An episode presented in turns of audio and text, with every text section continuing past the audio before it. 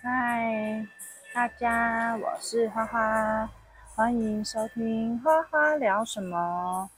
那今天要来谈谈我自主管理期间是怎么度过的。那先跟大家说，我是五月五号确诊。那五月五号确诊，这个时候是救治，所以我的话是十天的隔离期，再加上七天的自主管理。那我自主管理的期间，就是我的雇主同意，我只要居家快筛是阴性的话，我就可以返回职场工作。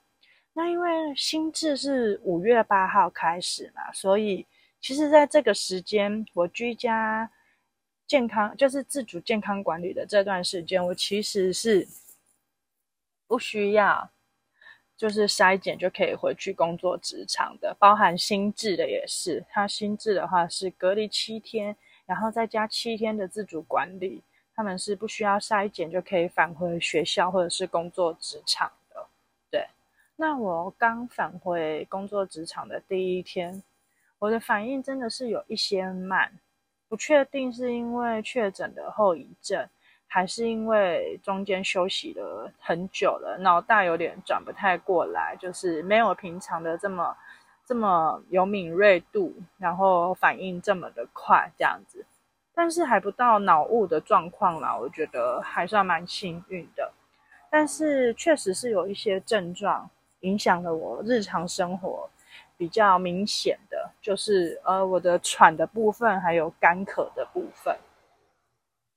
那因为其实前阵子天气还算是蛮闷热的，所以晚上睡觉的话都是要开着电风扇或者是循环扇。那我其实吸到那个冷空气，我就是会咳个不停，然后其实很不舒服，就是会咳得很用力，然后咳到有点甚至想要有点呕吐的感觉。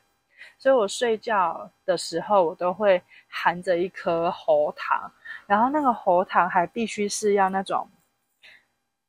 甘草的，我不知道大家有没有喝过，有一种药水是甘草止咳药水，那它有在卖那种甘草的止咳喉糖，所以我就要含着那个喉糖来辅助我，就是睡觉的时候可以不要因为咳嗽然后没办法睡，或者是甚至想吐的状况。那喘的部分的话，就是我觉得还蛮明显的。就是我从一楼如果爬到三楼的话，我就必须要扶在墙壁那边做一个换气的动作，因为我就觉得我好像换气过度，我必须要在旁边调整一下我的呼吸，然后再继续往上爬。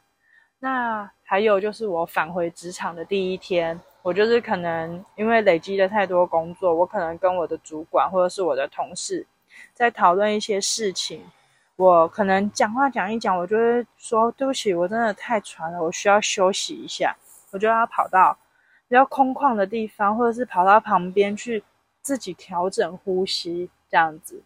所以初期的话是确实是有一些困扰。那我目前的话都是采取就是饮食均衡啊，然后作息正常，然后会做一些伸展或者是。像瑜伽那种调整呼吸的运动，然后让它慢慢的恢复这样子。那因为呃中间还有遇到这个保险理赔的部分，那因为我我自己的话是因为我的工作的关系，我每年都会帮自己保两份的这个防疫险，还有这个包括疫苗的不良反应的这个产险这样子。那其实，因为后来疫情爆发，其实蛮多有听说过蛮多那个产险公司理赔的部分有困难，那我自己当然也会很紧张。所以，当我确定知道我自己确诊之后，那等那个心情平复过后，我就开始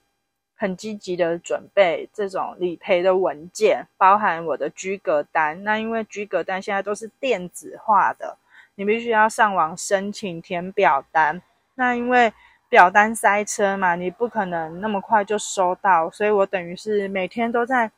填写那个异常表单，然后就期待可以在我解隔离的时候可以收到，我就可以开始跑这个理赔的流程这样子。那还要准备的文件其实就是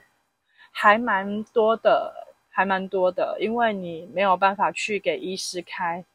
那个确诊证明，所以那现在的确诊证明就是你上那个健保快易通去查你的那个 PCR 的，我当时是还需要 PCR 的，所以就是要去截图那个 PCR 阳性的证明，再加上呃你的居格单的的简讯截图，还有那个数位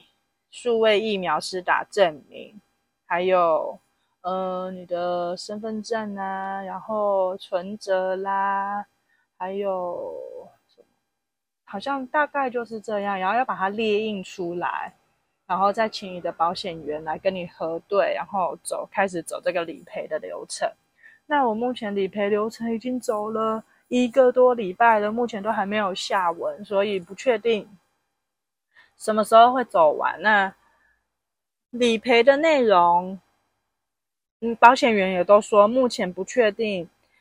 理赔的程度会到哪里，因为就是爆单的关系。那期待还是可以照着我的那个保单上面走啦，对，因为毕竟我们都是为了安全，然后才买了这份保险，并不是为了要赚钱才买这个保险。那就是如果后续有什么。有什么进度的话，我再来上，再来上 Podcast 跟大家说这样子。好了，那总结就是呢，其实疫苗施打是必须的，那防疫也必须要大家一起来执行。口罩跟洗手目前都还是一个标准的配备这样子。那如果真的不小心确诊了，也不要太惊慌，因为目前其实大家有看新闻就知道，百分之九十九点五以上都是。轻症或者是无症状的状态，那大家就是依照疾管局的指示去进行，然后平常的营养均衡啊，多喝水休息啊，多补充维他命 C 啊，这些大家就是平常，这是平常就是对我们身体好的，所以我们就是照做，然后多休息，提升免疫力，那我们的身体也会比较快恢复。那以上就是我在自主管理期间。发生的一些事情跟大家分享喽，那我们下次见，拜拜。